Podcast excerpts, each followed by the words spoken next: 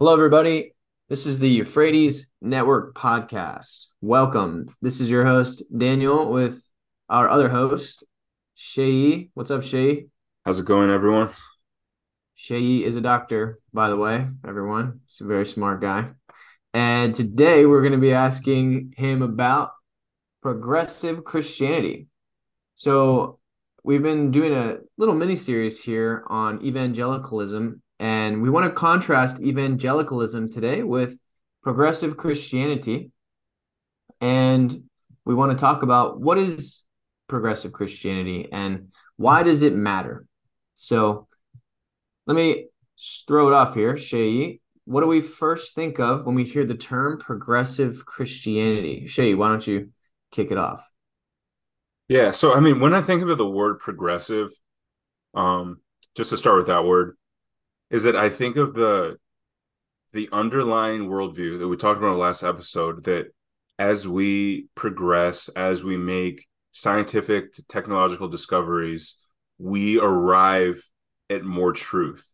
And so truth is something that isn't kind of revealed to us from the past. It's something that we develop with time as we like make more discoveries. And so the way I understand progressive Christianity um in my estimation because there isn't like a you know there isn't like an official denomination called progressive christianity it's really like a number of people who are christians that would identify as this kind of like grassroots movement that have differing beliefs on different areas. But i'd say the thing that ties it all together is this idea that as human beings we're moving towards this like higher level of enlightenment and understanding and so our concept of what Christianity is has to adapt with this development in our world. And so that's that's kind of understand progressive Christianity. It's kind of combining this this worldview of progress in our understanding with trying to adopt and adapt Christianity to fit into this framework of our of our new discoveries. So I've heard of liberal Christianity. Is that kind of the same thing or is it different? I mean, I think it's pretty. I, I don't know. I'd have to think about that more, but I wouldn't really say it's different because even when you think politically, I mean, obviously, when we think progressive, we think a lot of times we think politics, and I think pro- progressive politics is the same idea, but when applied to politics, and you know, people use the word progressive and liberal interchangeably. So I, I would say there's a lot of there's a lot of similarities. I mean, maybe liberal has to do more with, you know, the concepts of freedom and not being overly strict about our interpretation, whereas progressive has more to do with um, kind of the trajectory towards more understanding. Um, but I, I mean, I would even say a lot of people would use the terms interchangeably when it comes to Christianity. So, gotcha. So, when did this really start? Like, what kicked off this movement towards a more progressive understanding of Christianity? See, I would I would argue that it's not really new at all. I would say that it's something that has existed in Protestantism from very, very early on. Um, I think that most people who would term themselves progressive would see it as a new movement. But since the beginning of Protestantism, when I think about history in the US and the UK, which is where I've read more about where evangelicalism developed out of there was always this tension between people who held to firm beliefs about the authority of the bible and the truth of the stories and people who had more doubts about it. You know i think about um there's this like famous story of thomas jefferson and jefferson bible where he created a bible for himself where you know he was inspired by the teachings of jesus but had a lot of doubts over the miracles. And so he like cut out different sections of the bible just to like kind of conform to like what he believed was true yeah. and helpful in the bible. That's a perfect example of you know this idea of progressive christianity is that because we've progressed in a certain type of understanding it no longer makes sense in, to him to like believe in the miracles of the miracles of the bible. So i'd say that's an early iteration of what we'd call today progressive Christianity, what back then they might. I mean, I don't even think Thomas Jefferson considered himself a Christian at all, but I'd say there's a lot of different iterations of these same ideas that have existed that have propped up at different times. Yeah. No, I was actually thinking of the same example. Uh, how he would cut out all the supernatural stuff, uh, so-called supernatural stuff. Uh, nice. So, okay, as we think about this, uh, what are like the what are some of the major driving forces or like the leaders of progressive Christianity and uh, how do the leaders help to shape the movement? Like, who are some of the big influences in this movement towards a progressive understanding of Christianity? Yeah, I would say that um, you know, Richard Rohr is a really big one. Um, by the way, if you if you want to watch a documentary that kind of really highlights some of these leaders, there's this um series called American Gospel. Um, just watch the second one. I don't me and Daddy have both watched uh the first one. Um, and there's a third one coming out actually. It's coming taking on the new apostolic reformation, so that one should be fun. But um, a lot of shots fired. Yeah. And, and we don't endorse it wholesale, but yeah. Well, the second one I endorse almost wholesale because they're criticizing okay. people that I'm also very critical of. One. Yeah, second one's really good. The first one kind of criticizes some people we like. Um, so, but the second one, it basically like they have a number of like progressive Christian leaders on it because it's specifically focused on that movement and they allow you know they interview people they allow them to speak for themselves but there's a very clear like bias you know they you know they they would share the same beliefs that we do in evangelicalism. Um but you see a, a few of the leaders and um so i'd say a major one is richard rohr. He's somehow still a catholic. Like i don't i don't know how he's like allowed to hold his uh i think he's like a is he a priest? Um, he's some he has some kind of leadership position in the Catholic Church, um, and you know clearly has some beliefs that are very out of step with like their official doctrine. Um, there's a book I read by him called uh, "The Universal Christ," um, which is essentially like a you know an apologetic for universalism. Um, so Richard Rohr, I'd say that like a lot of progressive Christian leaders are inspired by him. I'd say Rob Bell was like someone. Wait, so pause real quick. Richard Rohr is a universalist. I don't know if he would call himself that, but his beliefs. So what is a universalist?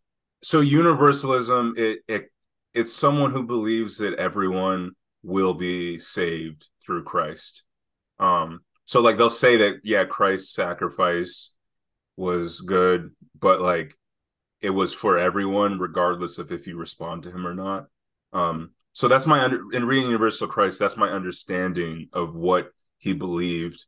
It's essentially, you know, we talked about the Bebbington quadrilateral multiple times. Biblicism, crucicentrism, conversionism, and activism. Universalism really cuts against crucicentrism and conversionism. So this idea that individuals need to be converted to Christ, um, they would essentially say, you know, no, Christ already did it for you in a way that you don't actually have to respond to him. And some would even say that the cross wasn't that wasn't really necessary for our salvation, but was simply just to demonstrate God's love, but wasn't necessarily to save us. And so that's an example of Richard Rohr who would term himself Catholic. Um, you know, he has these beliefs that he's promoting that are cutting across the core of what we believe is essential to Christianity, at least as we how we understand it. Um, so yeah, um, that's universalism, and that's who Richard Rohr is. Um, Rob Bell, I would say that he's someone who made the progressive Christian really visible. There was, I mean, there was an earlier iteration of it through uh, the emergent church movement. Daniel, I don't know if you were kind of around when that stuff was happening, but at least since I've been a Christian, the biggest um, person who has really popularized all these ideas is Rob Bell. So he wrote this book called Love Wins. And at the time he was, you know, he was an evangelical, he was an evangelical pastor. And he wrote this book that basically began to ask questions about things that evangelicals have seen in essential. And one of the questions that he asked is like, is hell, is hell even real? Is hell even eternal? And so it was another like appeal that maybe universalism is true. And there was a lot of uproar around that because, you know, most people believe that yes, there was other Protestants who had these questions and believed that these things were up for debate, but evangelicals are firm about this. Um, and then Rob Bell also, you know, over time he adopted a view of sexuality that allowed for homosexuality, you know, believing that it's not necessarily sinful. So I'd say Rob Bell is another one who made this movement visible. And one of the things about people like him, um, and well, specifically him and other progressive Christian movements, is that a lot of the ideas that that they're espousing, where they're asking questions of things that evangelicals have been confident about, these are things that in Protestant den- denominations, a lot of people also have these questions. A lot of other people have abandoned, you know, really strong beliefs on the authority of the Bible, the need for individuals to be con- converted. The specific, the unique thing about progressive Christianity is that many of the people in this movement are former evangelical Christians. That's what's different. It's not that ah, okay. the ideas that are different. It's that it's evangelicals, a lot of them who are deconverting or deconstructing, if you've heard those terms. And that's a big part of what progressive Christianity, why it's, I, I guess, there's so much um, talk about it and it seems to have such an impact is because it's, you know, it's, um, yeah, a lot of former evangelicals. So it's kind of an ex evangelical thing. I, I don't know if they would call them that, but it seemed to have a very high proportion of ex evangelicals within their movement. And I think that's part of what gives it so much visibility. So it's kind of like a direct opponent to evangelicalism, maybe even if they haven't named evangelicalism as a, an enemy, right? I mean, there's well, I no like a lot of them name evangelicalism as an en- enemy explicitly. I would say a lot of them name evangelicalism as an enemy. Yeah, yeah, explicitly they do. A lot of them do. Yeah. I, I okay. So. Wow. But there's no like denomination called progressive Christianity, right? This is just like a movement. Yeah, it's a grassroots movement. But yeah, again, it's it's interesting because a lot of these ideas, I would argue, they're not new. Like even, you know, you you have people like Rob Bell and many others. Um, oh, what's another guy? Uh, there was a guy at Eastern University. I forget his name, but Tony Campolo. Not not Tony Campolo. Um, but I would I would argue Tony Campolo is um, kind of one one of the leaders within the movement. Um, I for, I forget the guy's name. Maybe it'll come to me. But you know, people who write books about the Bible that try to introduce more nuance in how you interpret it. Basically, that like maybe it's not all inspired. Essentially, some authors might have got it wrong. Um, and none of what they're saying is new at all. This is stuff a lot of Protestant denominations have been, mainline Protestant denominations have been teaching their seminaries. The difference now is that these are evangelicals who are introducing these ideas within evangelicalism and a lot of times deconverting. And they're not necessarily just going to these mainline denominations. They're just kind of, I don't know, kind of starting their own movement, starting their own new movement. And I think that's part of what yeah, like I said, part of what makes this movement so um uh so much part of the like conversation within Christianity today. Because I think just when it's like a pro- mainline Protestant saying some of this kind of stuff, people just don't really care as much because it's kind of like a separate silo, I guess. Right. One thing that comes to mind with that in terms of from a theological perspective is you know, when it comes to gay marriage and LGBT stuff, they say, well, Jesus never said anything bad about gay marriage. Right. And there's a movement called the Red Letter Movement where it focuses mainly on the words spoken by Jesus that are recorded in the scripture. And, you know, Jesus doesn't talk about everything in there. And sometimes Paul or another apostle will comment on something uh, and shed light on it, and we would say that is inspired by God. But within this progressive Christianity movement, many of those people would say, well, Jesus never came against anything like that. Or what is Jesus uh, saying about gay marriage? He's not saying anything, and he loves everyone. And there's an overemphasis on the God of love, which is true. God is love, but God is also just. and sin is also a reality, right? Once you say there's also a downplaying of sin too, and the need for people to repent from that and be born again and have a complete transformation. Yeah, ex- exactly. I mean, it, it, it, goes back again to what I said about like it's a a lot of it's a compromise on conversionism and um cruci- crucicentrism. Is that like human beings don't inherently have a problem? I mean, what's the problem if God loves you? And so that's why a lot of them they'll downplay the cross and say they might say like, oh, it happened as a demonstration of God's love, but it's not really an atoning work. It wasn't needed to deal with your sins. Like if God wanted to forgive you, he would just forgive you because he loves you. He didn't have to go to a cross to do that. And yeah, I mean your point about the red letter Christians, and you brought up Tony Campolo. He actually wrote a book called Red Letter Christians. And so you'll see um, you know, with people like him um, the author I was thinking of before, his name is Peter Enns, if you know him. I don't know if you've heard of him. I don't. My mother in law works at Eastern University. Yeah, yeah. That's why. That's why I thought maybe you might know, but, but yeah, I don't. Yeah, so he's there too, but he he wrote a book um on just like how to interpret the Bible. That um I haven't read it, but I've I've listened to like a good bit of Peter Enns to pick up a lot of his ideas. And you're right. You you you have this emphasis on the God of love. You have this idea that like if the letters are in red in the Bible, they're inspired, but then the other words were just they're just kind of optional, as if Jesus didn't give his followers authority to say things about him that were correct. And I mean, I think for me that there's a huge logical contradiction there. Um, because if you don't believe that these writers have authority, how do you believe that what they the red letters they recorded about Jesus were accurate? if you believe the red letters are authoritative, you believe that the people who wrote those words have authority. If you don't believe, if you believe the red letters authoritative, you would believe the Old Testament's authoritative because Jesus clearly did. You know, a lot of times when Jesus would create the or would quote the Old Testament, he would say things like God said. Now there are times where in Old Testament people would directly quote God, but other times the writers writing and he's not directly quoting God, but even for those words, Jesus would say, God said.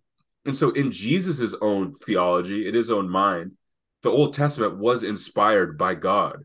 And so, there's just a lot of logical contradictions that you run into when you say the red letter words are the only ones inspired.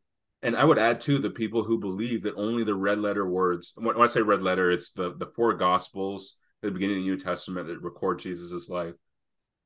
A lot of those people who believe that they you you never hear them talking about revelation. Like those words are in red as well. Like yet how do you decide that like that like Jesus's words here were like accurate and dependable, but then like revelation, like what? Do they believe it was just like made up? And so it's just it, you just run into so many logical contradictions when you believe that.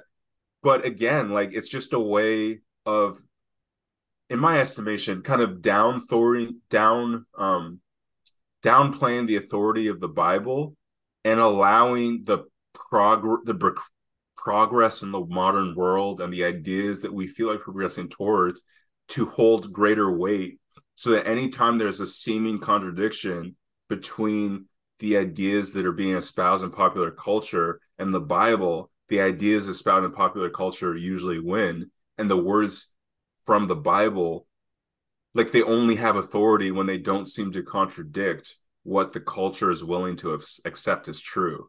And so i'd say that's like a major compromise on how christianity is christianity is viewed. Yeah. I mean the way i see it and this may be an oversimplification but progressive christianity is just an effort to make god in, into uh, your own image yeah. whoever you want God to be. And the thing is, if God exists, which every Christian should believe that God exists, right? If he exists, then he exists as he is, not as how you want him to be. And the only way that you have to know how God exists is the scripture. And the scripture is reliable, it's been passed down to us. And, you know, you can't say, like just about any take any person. God is a person, right? Seyi, you have likes, I have likes and dislikes. We have preferences, tendencies, personality traits. And you know, you can't say to me, well, uh, Daniel likes uh seafood. And I would say, no, I don't. I don't like seafood. Like, where did you? I never said that. I, I, you've never seen me eat seafood.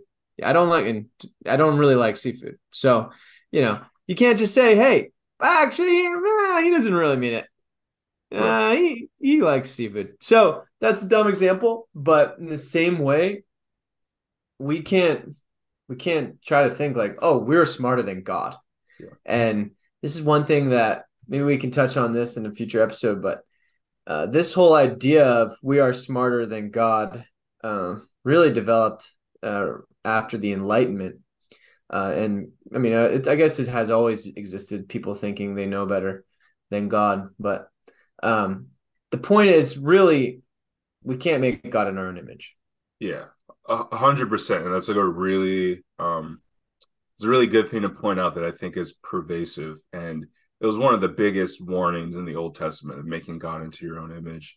I, th- I would say the counterpoint that they would have is that they would say, and I don't agree with their counterpoint, but just to um, explain their position, um, is the idea that like it's not that we're creating God, it's that the, we don't believe the Bible is God, and we also have the Holy Spirit.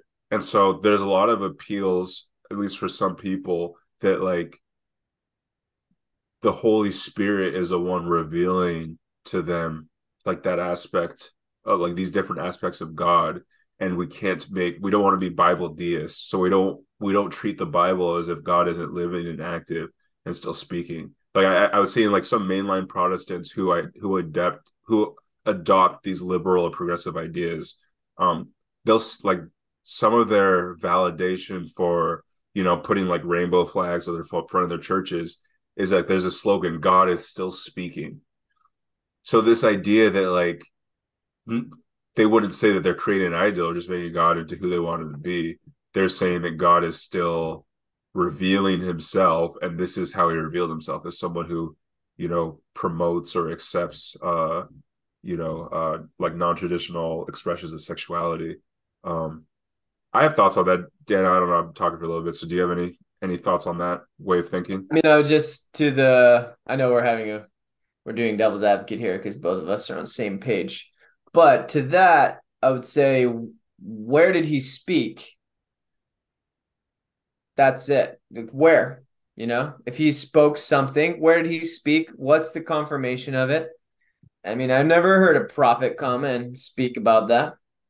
That was confirmed, you know, through through the scripture. Right. Yeah. So, anyway. Well, well, let's say he they, he spoke through an individual witness of the Holy Spirit, and I mean, I, I would say to that, I mean, there was this. Yeah, that's not how pastor, works. Yeah, I mean, there's a pastor who said like, yeah, God is still speaking, but he's not schizophrenic or whatever. And it's kind of a harsh way to put it, but essentially, it's just like God doesn't contradict himself. It's it like if he spoke something through the Bible, yes, he still speaks through the Holy Spirit, but the way that you discern whether something's really the Holy Spirit and it's not just your own ideas is if it's consistent with the witness that he's already given. And and so regardless of the present nature with which God still exists. It's that you know he inspired the Bible, and so it's it's the framework through which we test everything. And any time that we're appealing to like the individual voice of God that contradicts the Bible, that's a good sign that you're creating a perception of God's voice that is simply your own voice. You know, like it, it that's how you know it's becoming an excuse for you to just kind of create a God in your own image is when it consistently contradicts a witness that we've already been given through the Bible. Yeah, exactly. And it's it's just picking and choosing uh what you want from the scripture without anything coherent and yeah. So anyway. Yeah. Um I mean, one of the things that we can go into because we've been we've been kind of critical so far, which for good reasons. And We're very good at being critical. Yeah, and we'll be more critical a little bit. But like, I think one one thing I want to talk about too is like be- because progressive Christian Christianity is specifically, I think, in a lot of ways, a reaction to evangelicalism. You just look at the sheer number of people who find themselves in that movement who call themselves evangelical, um, or who who are formerly evangelical And so like I'm kind of understanding progressive Christianity is a little different than kind of a lot of mainline Protestant that also have the same ideas, but like these are ideas that have existed in these denominations for a long time. So it's not necessarily like huge swaths of people who grew up evangelical and are reacting to it. Um, so progressive Christianity, a lot of I, I, I mean, just the consistent thread I've seen with people who grew up evangelical and leave and still like adopt some form of Christianity that they call progressive Christian. Um, a lot of them they have criticisms of evangelicalism that I think has some legitimacy to it. And so I wouldn't say the reaction to reject the whole thing is, you know, I don't agree with that, but the criticisms, um, I think sometimes can be legitimate. So I thought thought I'd go through like some some criticisms I think are are legitimate, and maybe Daniel, you can comment on some of that. But um, I think yeah, let's do it. I think one big one is um the over um like hypocrisy, like hypocrisy in the church.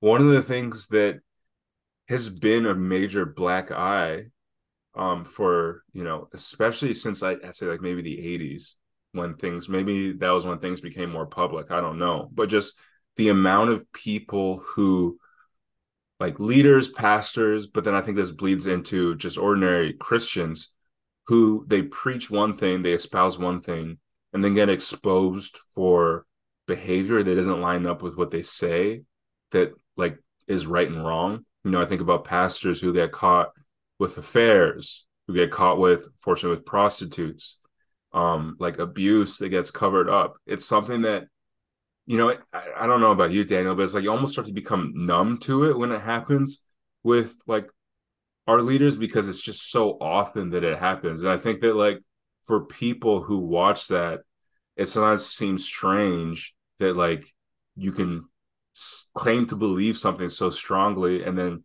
be doing things that so clearly violate your ideals a lot of times without any kind of remorse. So i don't, I don't know what you think about that but I, would say that's one criticism that i think i have a lot of um a lot of sympathy for.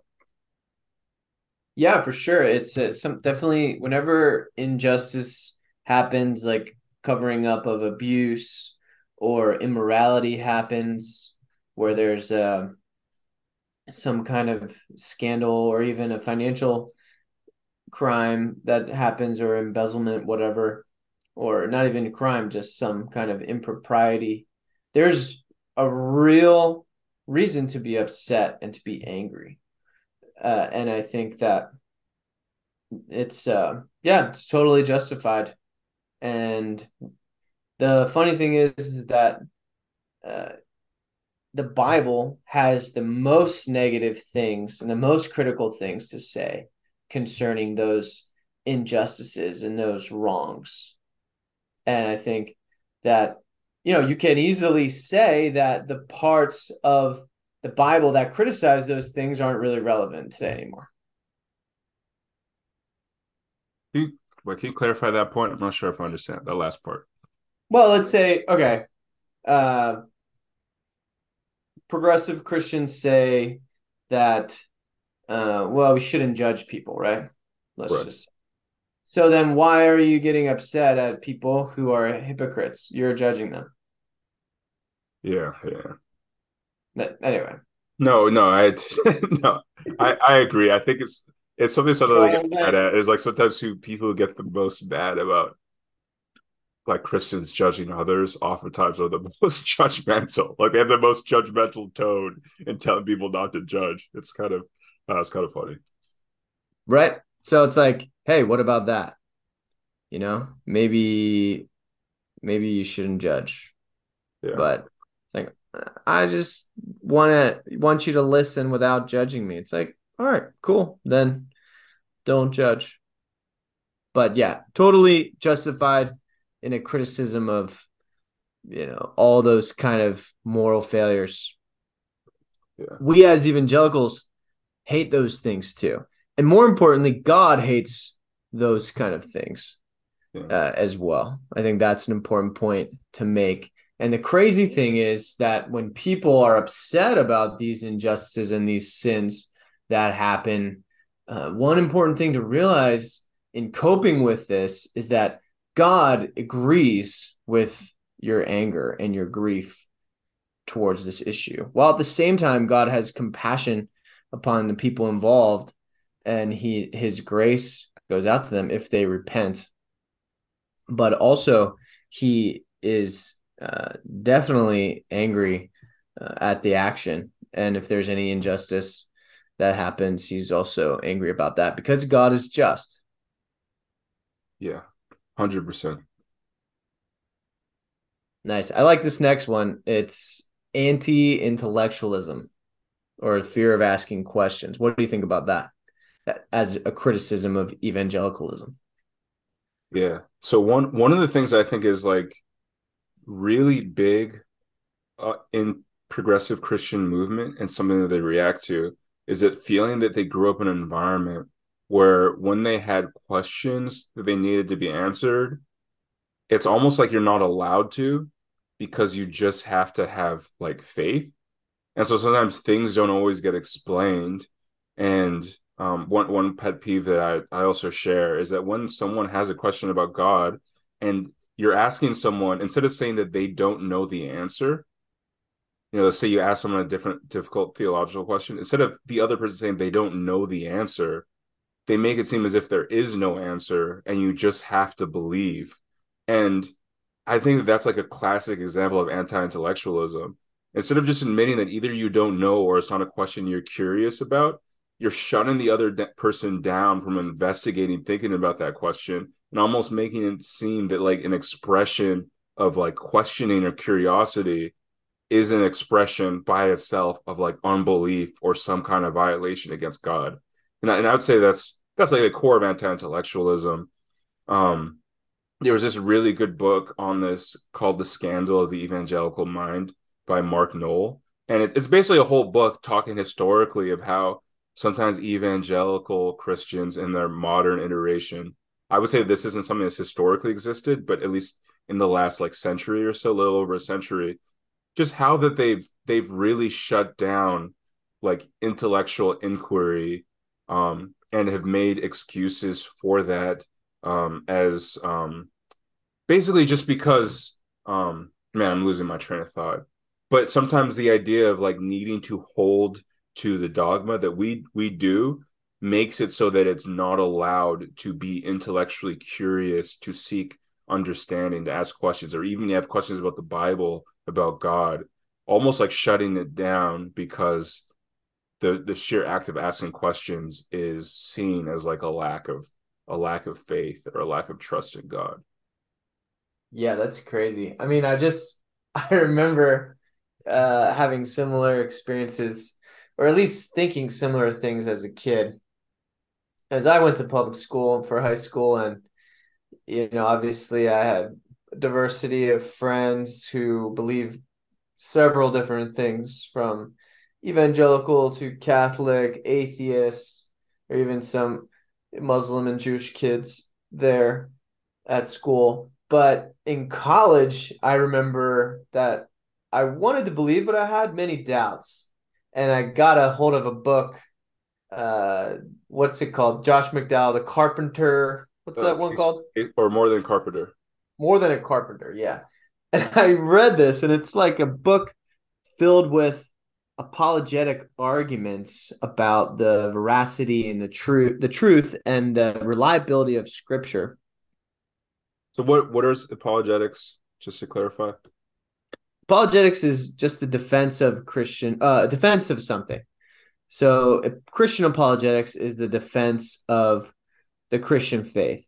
So there's this guy, Josh McDowell, and he just had some very simple defenses of Christianity, the existence of God, uh, the scripture. And I read the book and I was shocked that people actually had answers to these simple questions. You know what I mean? Because growing up evangelical, like we just never talked about it. You just assumed God was real you just you just assume that the Bible somehow kind of floated down from the heavenly throne to the earth, and it was like you know there's just not a whole lot of intellectual power strength given to like sewing up some of these questions that people had. And so like the book was not by any means like a work of scholarly art or anything. It was just some very like simple arguments. Like I remember one, it was just um, if God doesn't exist, moral absolutes don't exist. And I was like, wow, that's crazy. It's like, do moral absolutes exist? I'm like, I think so. And then it's like, does because I mean, I think that just to kill someone randomly is wrong. Right. So if I want to say that to kill someone randomly is not wrong, then I can hold the belief that, yeah, God doesn't exist. But if I say that killing someone randomly is actually wrong, absolutely, then I it's very hard to hold that belief without a belief in God or some person who's setting the rules, right? And so anyway, it's just like these things I was more shocked that someone had taken the time and thought through these things uh, rather than shocked at the brilliance of the arguments. Do you know what I mean? Yeah, uh, no. Yeah, I remember. Like, same... just want to tell everybody there are qu- answers to your questions. Okay, if you have questions, just keep asking and keep looking. yeah, it, yeah, exactly. And yeah, this was a big like your experience is what a lot of people describe, and then when they feel like they can't find answers, they just kind of, you know, figure there are none. But I think that's a good thing about like the internet and like just the access we have in information is if you really want to dig, you can dig for it yourself. But I, I had a similar experience to you when I became a Christian. That the first like kind of apologetic ish book I read was Mere Christianity by C.S. Lewis, and again, very simple book. But like he was saying stuff that I never heard someone like try to explain Christianity for someone who didn't really believe. Yeah. And like I'm just like, oh my goodness, these arguments are so they make so much sense. Like, why had no one like say this to me before. Um, and I I didn't notice like I've been well actually like a few months ago I I kind of went through a like a season where I was listening to like some Catholics, um, just Catholic ideas, Catholic apologetics, and like Protestant Catholic debates. And one of the criticisms that Catholics have is again this this issue of anti-intellectualism, where when you think of like the great thought leaders in the Western history, who are Christian, so many of them are Catholic. And like the joke is like, you know, Catholics have all these people like Augustine, G.K. Chesterton, Thomas Aquinas, and then Protestants have C.S. Lewis. so that's the joke. But um yeah, I mean barely. And he wasn't really even evangelical. Yeah, yeah, yeah. But yeah, I mean the bet the best books I've read that are simple with apologetics. More than a carpenter, Josh McDowell, mm-hmm. Mere Christianity, C.S. Lewis, Reason for God, Tim Keller. There are other ones. Probably other ones are well, better. There, there's one I one I read. Uh, Evidence that demands a verdict. Um, oh yeah, by Josh McDowell as well, right? That's also Josh McDowell. It's a it's got tons of Wait, evidence. more than the carpenter was Lee Strobel actually. No, that's Josh McDowell. No, I'm pretty that's sure more than, Case, oh, for, Case Christ. for Christ is Lee Strobel. Okay. That's okay. a good one. I've heard. I've never read it though. Yeah, but... there's, there's a movie, um, like on that movie, The Case for Christ, with all those arguments for Lee Strobel. But yeah, evidence demands a verdict. Yeah, it's Josh McDowell, and then it was revised by his son Sean McDowell. It's hundreds and hundreds of pages and answers like every possible question you can think of. I remember listening to an audiobook a number of years ago. It was like 40 hours or something. So it's really intense. Yeah yeah, it's it's really intense. But I guess just use the, it as a library. Yeah. I guess just our point is that, and there's so many yeah. good YouTubers as well that talk about this stuff. But the point I think we're making is that, like, in the criticism of anti-intellectualism, um, we identify with that. Yeah, yeah, and and we found that there were answers. It's just that you have to look for it, and it's not always presented to you automatically. But if you look for it, there's answers. And there's there's a book um called Another Gospel by Alisa Childers. She's a she's a YouTuber and I'm former like Christian singer. Um, but she just wrote a book on essentially on progressive Christianity. So it's a really good follow-up book um, if you want to read more after this conversation. But she talked about how, you know, she grew up kind of evangelical and then started to get it introduced to progressive Christian ideas and then ended up coming out of it because she found that there were good answers. And one of the criticisms that she had of progressive Christianity is that she says in progressive Christianity, doubt has become a has become a badge of honor to bask in rather than an obstacle to face and overcome. I'm going to read that again. In, pro- in progressive Christianity, doubt has become a badge of honor to bask in rather than an obstacle to face and overcome. And so it's okay to be curious and have questions. It's normal to have doubts. But the end goal isn't to remain in the state in which you can't really know anything. It's to find answers. It's to find things that like anchor you to the faith. And that's where we would differ from this criticism that progressive Christians have, is that sometimes their um, their perception of anti-intellectualism leads them to a place where it's like you can't really know. There's so many things that you just like can't know about God, and so to have any kind of dogma or core convictions about certain things is seen as arrogance and i would i would argue that um there are good reasons to develop those convictions. Yeah for sure. Definitely. Uh number three is one we've talked about before uh in prior podcasts but over identification of political beliefs. This is uh one criticism that gets launched against evangelicals. So this is another one I think there's legitimacy too. I think one of the things that we shared, um, kind of we we would both identify as conservatism. We would both um you can you can agree or disagree, but pretty sure you do. But we would also say um for our political, America godly again. our uh, political convictions, you know there I, I do think that there are biblical reasons as to why most evangelical christians would fall into conservative conservative camp. So that's something that i would agree with. Um, one area is where i think the criticism is legitimate is that the i don't know just the desire to identify with their political camp sometimes makes it so i think things get added to biblical convictions that are more cultural than biblical. That's that's my view about it. And there almost becomes this idolatry of conservative political leaders that I think is inappropriate with a group that believes that they're living for eternity and believes that change ultimately comes from human hearts being changed. Like that's the core of it, not like through some kind of top down thing that by gaining power in these different spheres, we're going to like convert everyone that way. Um, that's a that seems to be very antithetical to the evangelical belief on like conversionism, and so so yeah, I do think that it's unfortunate and um, that like evangelicalism has just become this political voting block label, and for me personally, it's it's an aspect of evangelicalism that I really disassociate f- from, even if I hold to some of the same political beliefs. Yeah, very fair criticism. We've talked about this before. Just I remember the Instagram photos of the evangelical Christian leaders just worshiping and praying for Donald Trump in the White House. And it's just like, man, looks like they really love being in there. like we did it. we did it. But yeah, for sure. Um, okay, next one, number four, controlling leaders.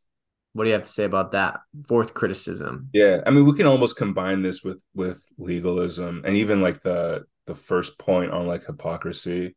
But yeah. I think just sometimes people have can have really bad um uh interactions with like church or ministry leaders and not to throw church or ministry leaders under the bus because daniel's in full-time ministry i spent a season in full-time ministry so i'm not like um i'm not like throwing throwing lobs at people that i don't have a relationship with and i don't have high respect for but um yeah just situations where leaders can really um i think sometimes have a lot of ambition um yeah, it can really cross boundaries with um calls for like submission and can kind of rob people of their individual autonomy and how they how they treat them.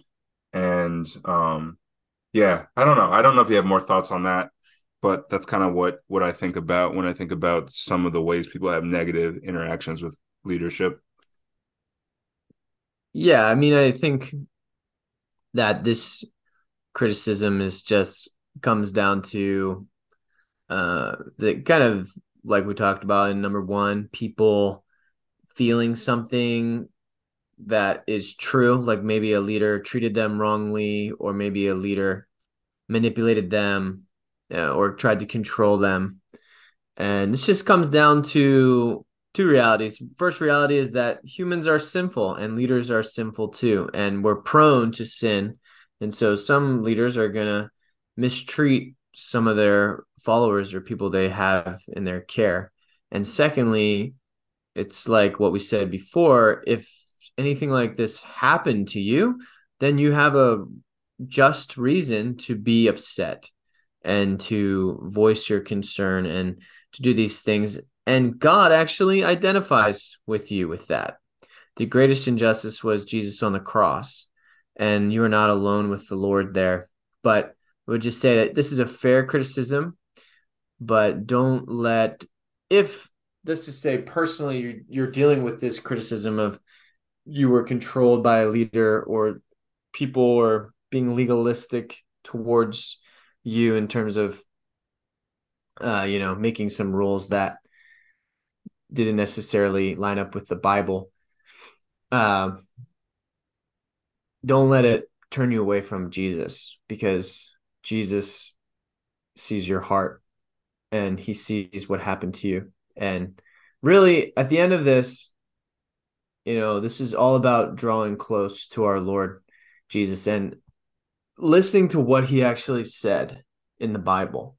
And many of these criticisms, they are things that Jesus would also agree with. And sometimes, just as human beings, we create cultures that aren't necessarily biblical or in line with God's heart. And we have to be open to these criticisms and this is a struggle uh, that we have because sometimes we feel like the things that we've culturalized in our Christianity are actually biblical and they're coming from God. You know what I mean? Yeah, yeah, absolutely. And to to add on to um just the idea of the the sinfulness that sometimes exists in, in leadership. I think one thing that's unique about evangelicalism, like evangelical Protestantism, is that it's it's very anti-institutional.